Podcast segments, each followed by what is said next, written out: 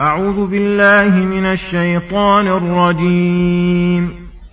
وإذا سألك عبادي عني فإني قريب أجيب دعوة الداع إذا دعان. فليستجيبوا لي وليؤمنوا بي لعلهم يرشدون.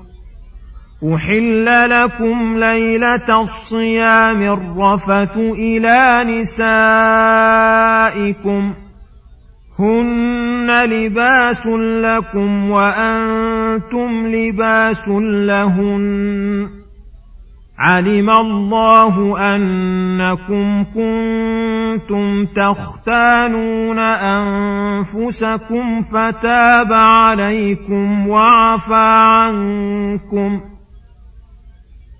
فالآن باشروهن وابتغوا ما كتب الله لكم وكلوا واشربوا حتى يتبين لكم الخيط الأبيض من الخيط الأسود من الفجر ثم أتموا الصيام إلى الليل. ولا تباشروهن وأنتم عاكفون في المساجد تلك حدود الله فلا تقربوها كذلك يبين الله اياته للناس لعلهم يتقون بسم الله الرحمن الرحيم السلام عليكم ورحمة الله وبركاته. يقول الله سبحانه وإذا سألك عبادي عني فإني قريب أجيب دعوة الداعي إذا دعان فليستجيبوا لي وليؤمنوا بي لعلهم يرشدون. هذا جواب سؤال سأل النبي صلى الله عليه وسلم بعض اصحابه فقالوا يا رسول الله أقريب ربنا فنناجيه أم بعيد فنناديه؟ فنزل وإذا سألك عبادي عني فإني قريب لأنه تعالى الرقيب الشهيد المطلع على السر وأخفى يعلم خائنة الأعين وما تخفي الصدور فهو قريب أيضا من داعيه بالإجابة ولهذا قال أجيب دعوة الداعي إذا دعان. والدعاء نوعان دعاء عبادة ودعاء مسألة والقرب نوعان قرب بعلمه من كل خلقه فقرب من عابديه وداعيه بالإجابة والمعونة والتوفيق. فمن دعا ربه بقلب حاضر ودعاء مشروع ولم يمنع مانع من إجابة الدعاء كأكل الحرام ونحوه فإن الله قد وعده بالإجابة. فخصوصا إذا أتى بأسباب إجابة الدعاء وهي الاستجابة لله تعالى بالانقياد لأوامره ونواهيه القولية والفعلية والإيمان به الموجب الاستجابه فلهذا قال فليستجيبوا لي وليؤمنوا بي لعلهم يرشدون.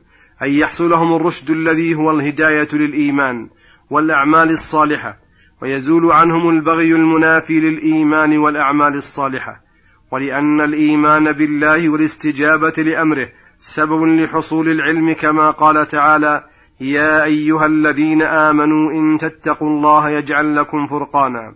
ثم قال تعالى أحل لكم إلى قوله لعلهم يتقون. كان في أول فرض الصيام يحرم على المسلمين الأكل والشرب والجماع في الليل بعد النوم فحصلت المشقة لبعضهم فخفف الله تعالى عنهم ذلك وأباح في ليالي الصيام كلها الأكل والشرب والجماع سواء نام أو لم ينم لكونهم يختانون أنفسهم بترك بعض ما أمروا به. فتاب الله عليكم بأن وسع لكم أمرا كان لولا توسعته موجبا للإثم وعفى عنكم ما سلف من التخون. فالآن بعد هذه الرخصة والسعة من الله باشروهن وطئا وقبلة ولمسا وغير ذلك. وابتغوا ما كتب الله لكم.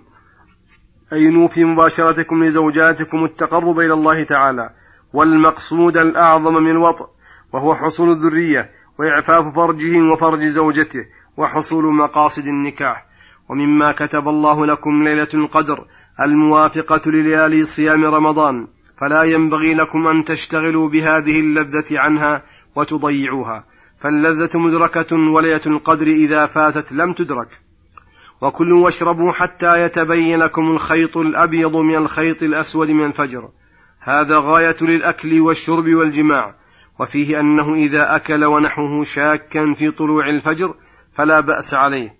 وفيه دليل على استحباب السحور للأمر وأنه يستحب تأخيره أخذا من معنى رخصة الله وتسهيله على العباد. وفيه أيضا دليل على أنه يجوز أن يدركه الفجر وهو جنب من الجماع قبل أن يغتسل ويصح صيامه لأن لازم إباحة الجماع إلى طلوع الفجر أن يدركه الفجر وهو جنب ولازم الحق حق. ثم إذا طلع الفجر أتم الصيام أي الإمساك عن المفطرات إلى الليل وهو غروب الشمس. ولما كان إباحة الوطء في ليالي الصيام ليست إباحة عامة لكل أحد فإن المعتكف لا يحل له ذلك استثناه بقوله ولا تباشروهن وأنتم عاكفون في المساجد. أي وأنتم متصفون بذلك. ودلت الآية على مشروعية اعتكاف وهو لزوم المسجد لطاعة الله تعالى وانقطاعا إليه وأن الاعتكاف لا يصح إلا في مسجد. ويستفاد من تعريف المساجد أنها المساجد المعروفة عندهم وهي التي تقام فيها الصلوات الخمس.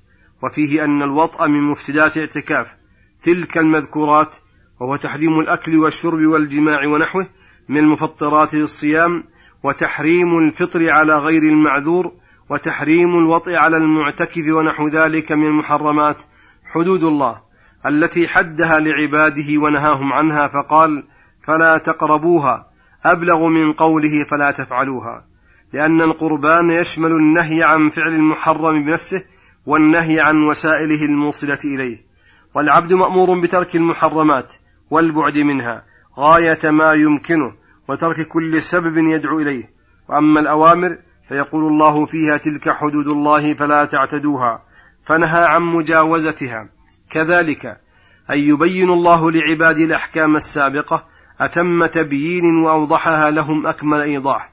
يبين الله آياته للناس لعلهم يتقون فإنهم إذا بان لهم الحق اتبعوه وإذا تبين لهم الباطل اجتنبوه. فإن الإنسان قد يفعل المحرم على وجه الجهل بأنه محرم ولو علم تحريمه لم يفعله فإذا بين الله للناس آياته لم يبق لهم عذر ولا حجة. فكان ذلك سببا للتقوى. وصلى الله وسلم على نبينا محمد وعلى آله وصحبه أجمعين. وإلى الحلقة القادمة غدا إن شاء الله. والسلام عليكم ورحمة الله وبركاته.